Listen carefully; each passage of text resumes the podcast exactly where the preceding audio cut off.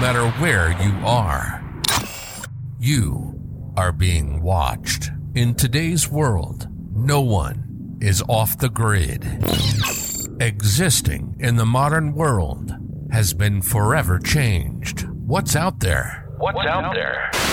Most people don't want to know, but you are about to get clued in. This is Patriot Games. Patriot Games. We'll explore different intelligence, techniques, spycraft, and the latest cutting edge technology that will blow your mind. We'll introduce you to pros who've spent careers in the intel community with incredible stories. We'll expose it all. Welcome to Patriot Games. And now your host, Greg Phillips.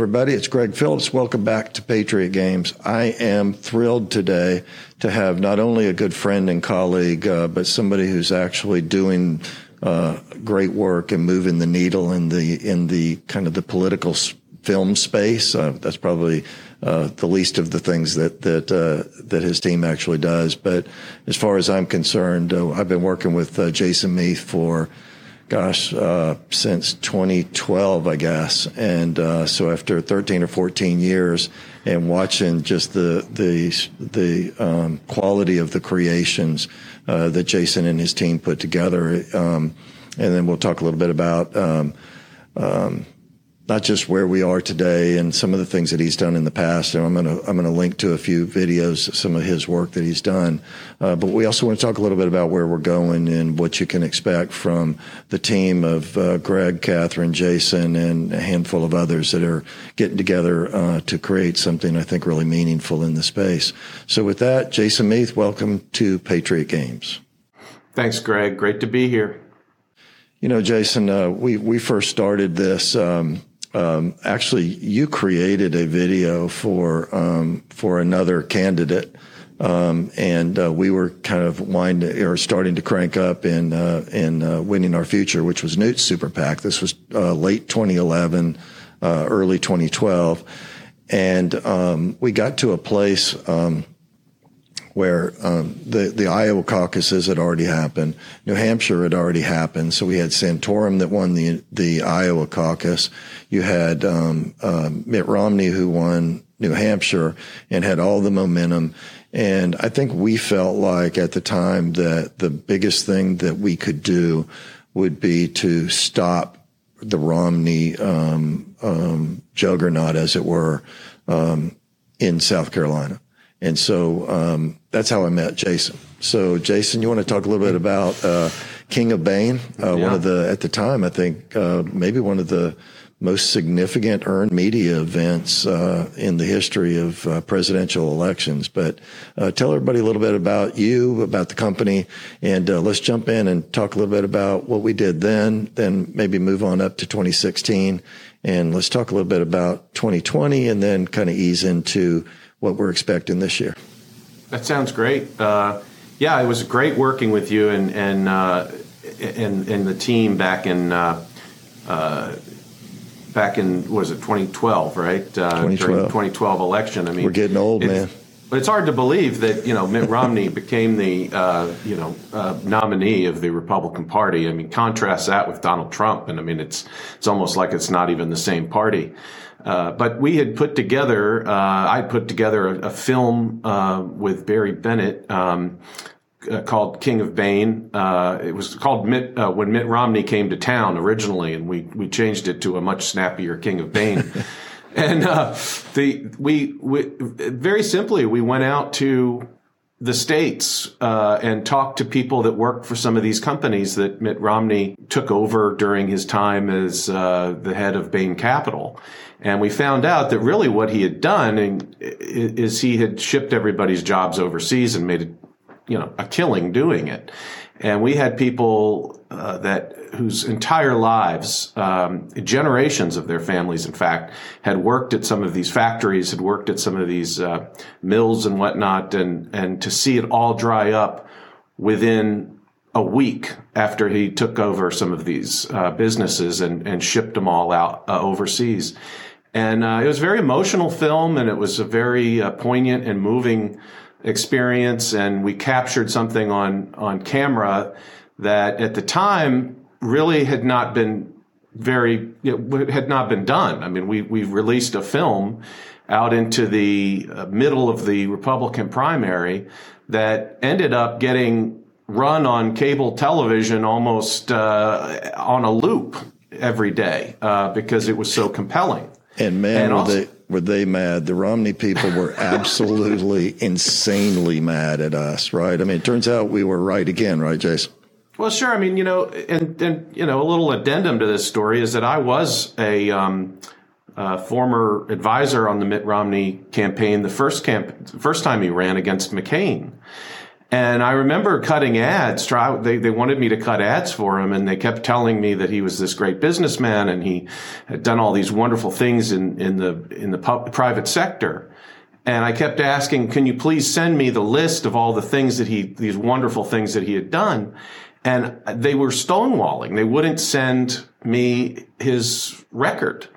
And finally, I, I you know, I kind of realized that he really didn't do very good things in the private sector when it came to uh, the American people. He sold them down the river. And um, so that kind of teed up the entire experience and, and knowing sort of from the inside that this guy was was a kind of a bad actor, especially when it came to uh, the Republican Party and, and more patriotic Americans. Uh, well, he, he well, didn't really have goodness much. for you, Jason, and your production team. You guys did an amazing job, not just on that, but we did another one uh, shortly after that called Mitt's Blood Money, um, yeah. about a uh, basically a Medicare fraud scam that he and one of his companies had been involved in. I think they ended up paying like a seventy million dollar fine or something like that.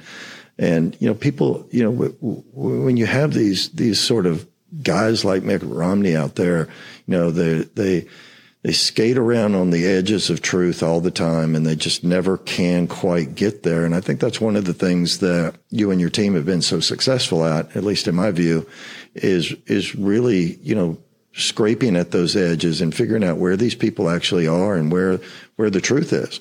And, um, you know, it's sadly more often than not, with people like Mitt Romney, you know, the truth is, you know, far more ugly than than uh, their PR team would have you believe.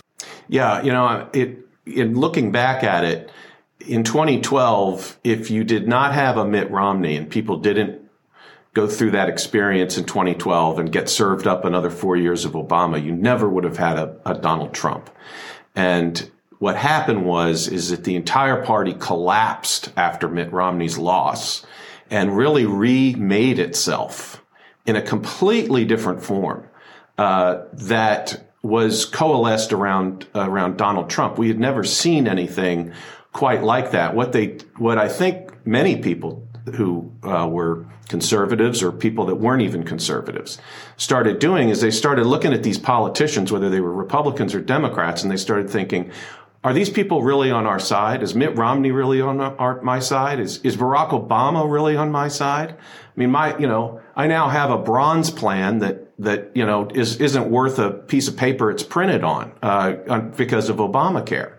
And my healthcare costs have gone up like everyone else's healthcare costs have come up because of Barack Obama. And then you had an, on the other hand, you had this guy Mitt Romney who who sold everybody's jobs overseas. Every company he ever touched, he he killed it. I mean, uh, you know, the list is a long list of those companies that were really beloved companies, American companies. So I think people really kind of did a total reevaluation of what they wanted in a politician.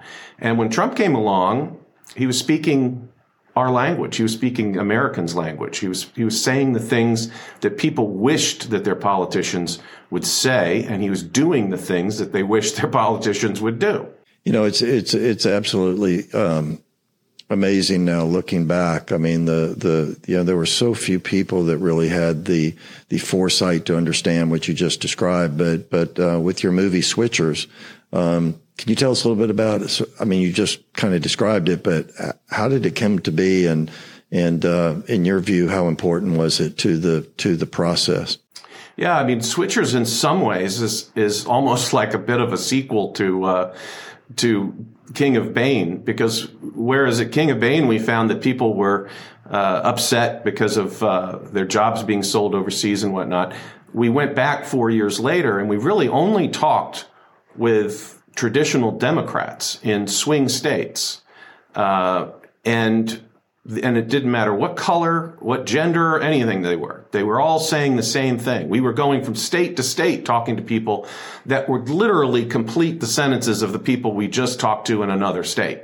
Uh, I've never seen anything quite like it. And they all were saying that they needed, we needed to close our borders, we needed to build a wall, we needed to uh, uh, revamp our um, and and bring up the middle class again, and we needed to get fentanyl off the streets, and we needed to uh, stand for the American dream because you know the whole premise of the film Switchers was that the majority of Americans, for the first time in 2016 did not believe in the American dream. They did not think that the American dream existed, at least for them.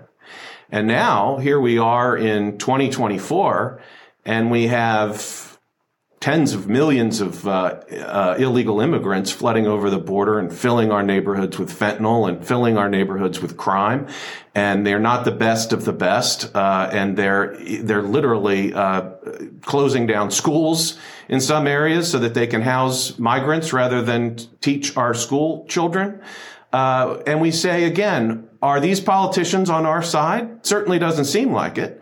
They're giving free health care to illegal immigrants. They're not giving me free health care. They're not giving you free health care. So again, I think we've gone right back to that place that we were in 2016 and even worse with a, an American people that are completely been sold down the river and disenfranchised by our leaders. Um, and so that's what we, that's what we found in switchers. Uh, and I believe that sentiment is even blown up since then. Yeah, I, I, I 100% agree with you. Um, everybody knows we put out a movie in um, in uh, 2022, um, uh, uh, 2000 Mules. Uh, but just prior to that, you guys released uh, almost what felt a little bit like, in retrospect, a companion piece. It, it, was produced by your team, obviously, and not not by not by Dinesh and and his team. But um, but can you talk a little bit about sort of walking into that 2022 space and what you guys were thinking, and a little bit about the movie? Yeah, you know, so uh, I paired with uh, Citizens United. We did a film called Rigged, uh, and it was all about uh, Mark Zuckerberg's giant infusion of, uh, of you know hundreds of thousands of dollars into the uh, political process, and and tr- trying to manipulate the outcome of the vote, rigging the election.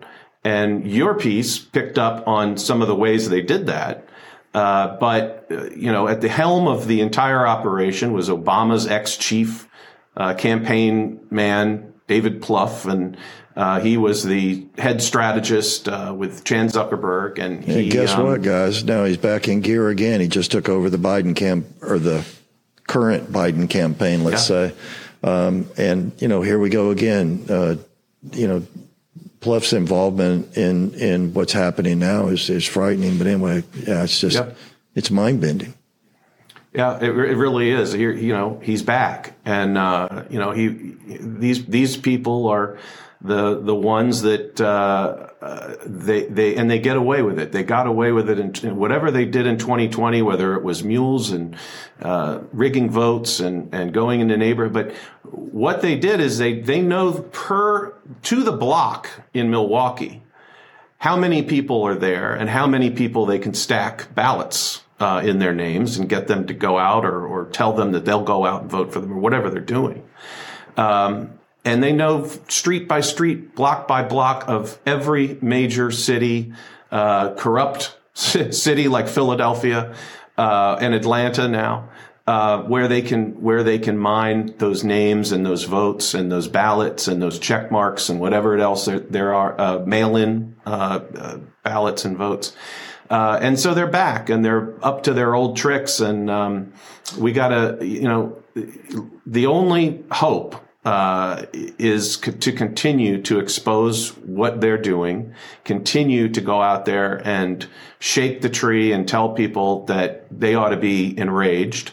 uh, and fuel them to go out and use their voice um, because they're not necessarily canceling our voters. They're not necessarily canceling uh, many American voters. What they're doing is they're rigging and stacking votes uh, to diminish our voices. And uh, it just takes every single person to go out there and fight. I think um, everybody can now see after uh, spending a few minutes with Jason, you know, why I'm uh, about to say what I'm about to say, but we are uh, putting together a super PAC. Um, the p- paperwork's already been filed. We're ready to go. We're starting to raise money here pretty quick. Um, but most importantly, underpinning all of that, um, we're bringing back some of uh, our old teammates, uh, some fighters, and some people that really know how to do this. And uh, we've got a, uh, I think, probably the best messaging person on the planet going to join us in the new pack. Uh, me, Catherine, Jason, uh, and your team. We're so excited to to have you guys coming back into the mix on this. As as we sort of launch into a little bit of unknown here. Um, first of all, just a reminder to everyone: there is no path for Nikki Haley. Um, she's not even in, on the caucus ballot in, in Nevada, for example. Uh, she's going to get killed in, in South Carolina if she stays there. And even if she doesn't, um, Florida's going to kill her. And then Super Tuesday will, would wrap it all up. Um, there is no path to Nikki Haley being in this thing.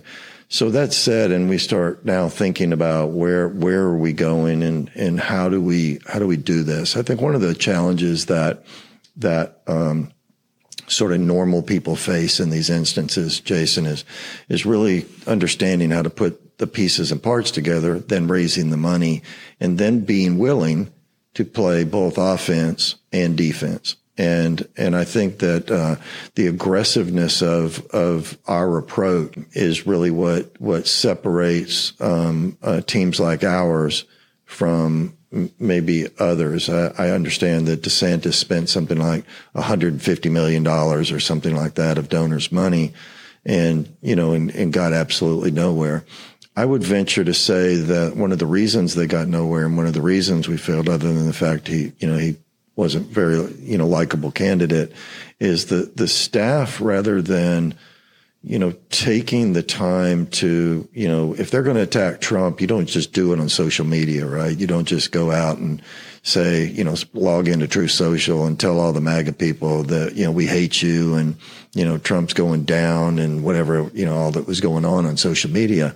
I, I think that the tactical mistake was certainly there, but, but it goes beyond that. I think that, that, that many people in this space still think kind of old school in the sense that we're just going to, we're going to raise a bunch of money. We're going to spend a bunch of money on ads and our candidate will go out and he'll go to all 99 counties and we'll do it this way. And all the while, I'm going to have a whole team of people that are just banging on the Trump people on social media. It, it, may be one of the single most dumb strategies in the history of, of modern elections to bang on Trump people on social media. I mean, these people are, are not just fighters, but experts in entangling in this kind of mess, a little bit like President Trump.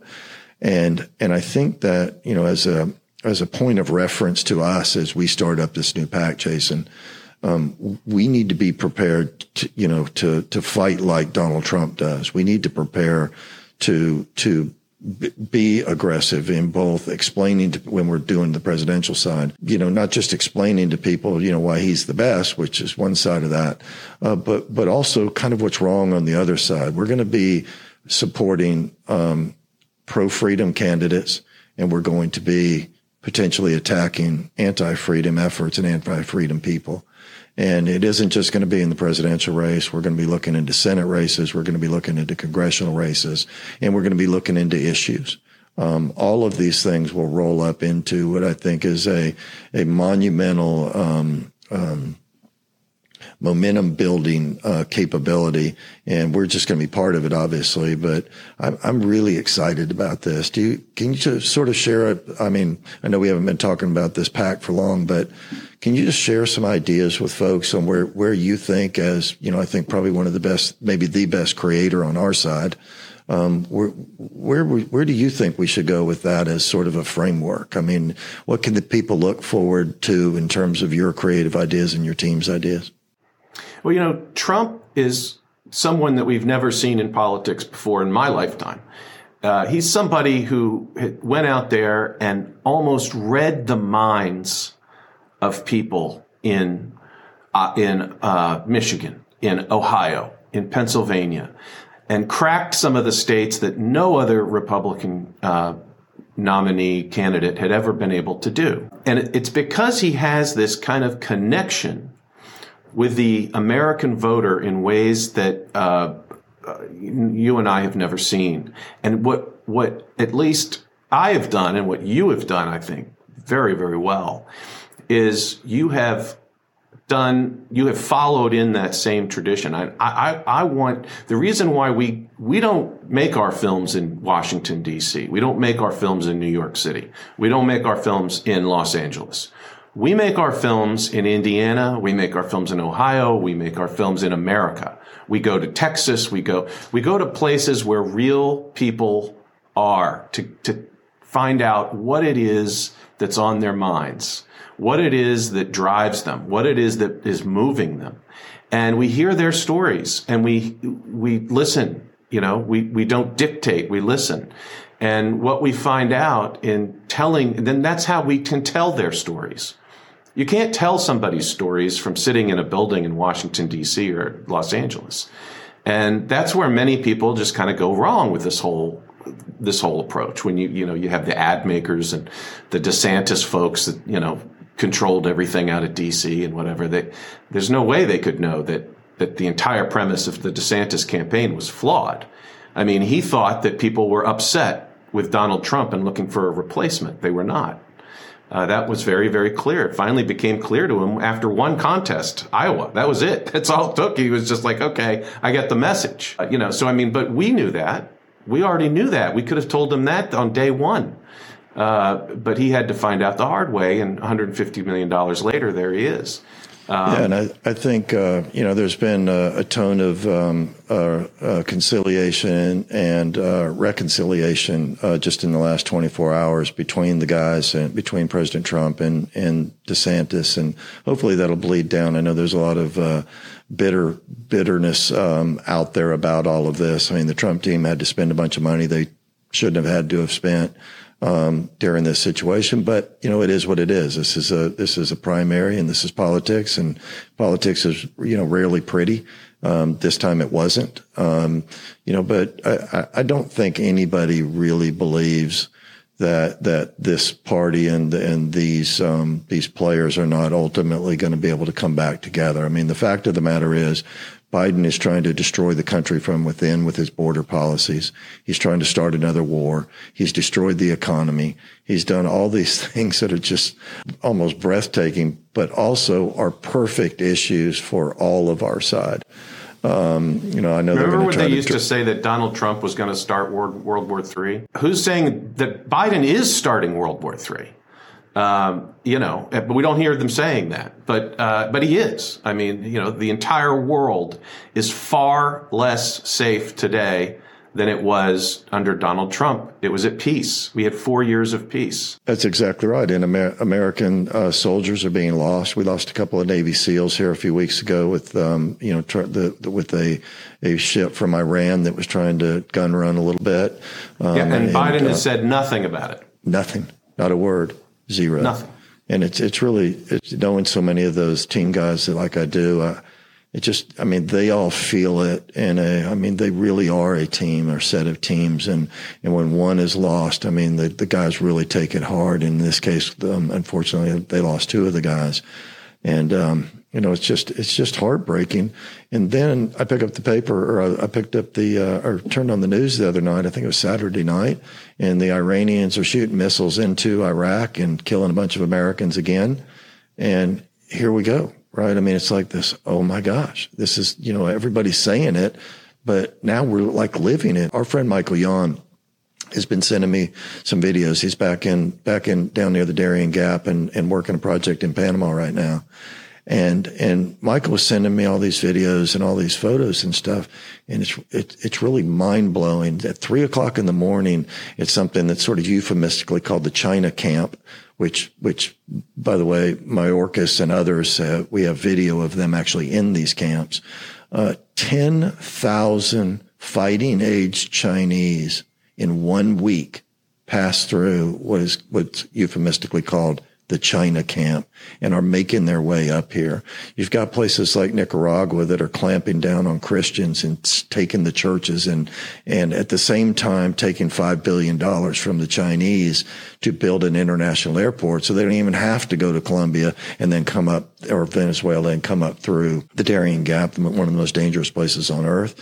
They just want to be able to ship them directly into Central America, hop a train, hop a plane, find some other way to get into America. But they're coming across these this border in waves, and it's not it's not it's not possible for me to believe that that both Republicans and Democrats alike forget just the fact that the Republicans are a little splintered right now because of the primary, assuming they all come back together. Um, I, I find it hard to believe that that there aren't you know maybe half the Democrats who, if they knew, believe this is okay. You know, we're watching things happen on the border, and it's like, wait, that that can't be America. Is this really happening? Is this really happening? But that obfuscates the reality that thousands, tens of thousands of terrorists, tens of thousands of Chinese fighting people have been coming across this border and filtering in. You know, thank goodness for the Second Amendment because, uh, you know, it feels like everybody's going to need their guns. They're going to need ammo. They're going to need to be able to fight back. And it's going to all happen at some point. Who knows? But, but during an election year, for them not to even be trying to stop it.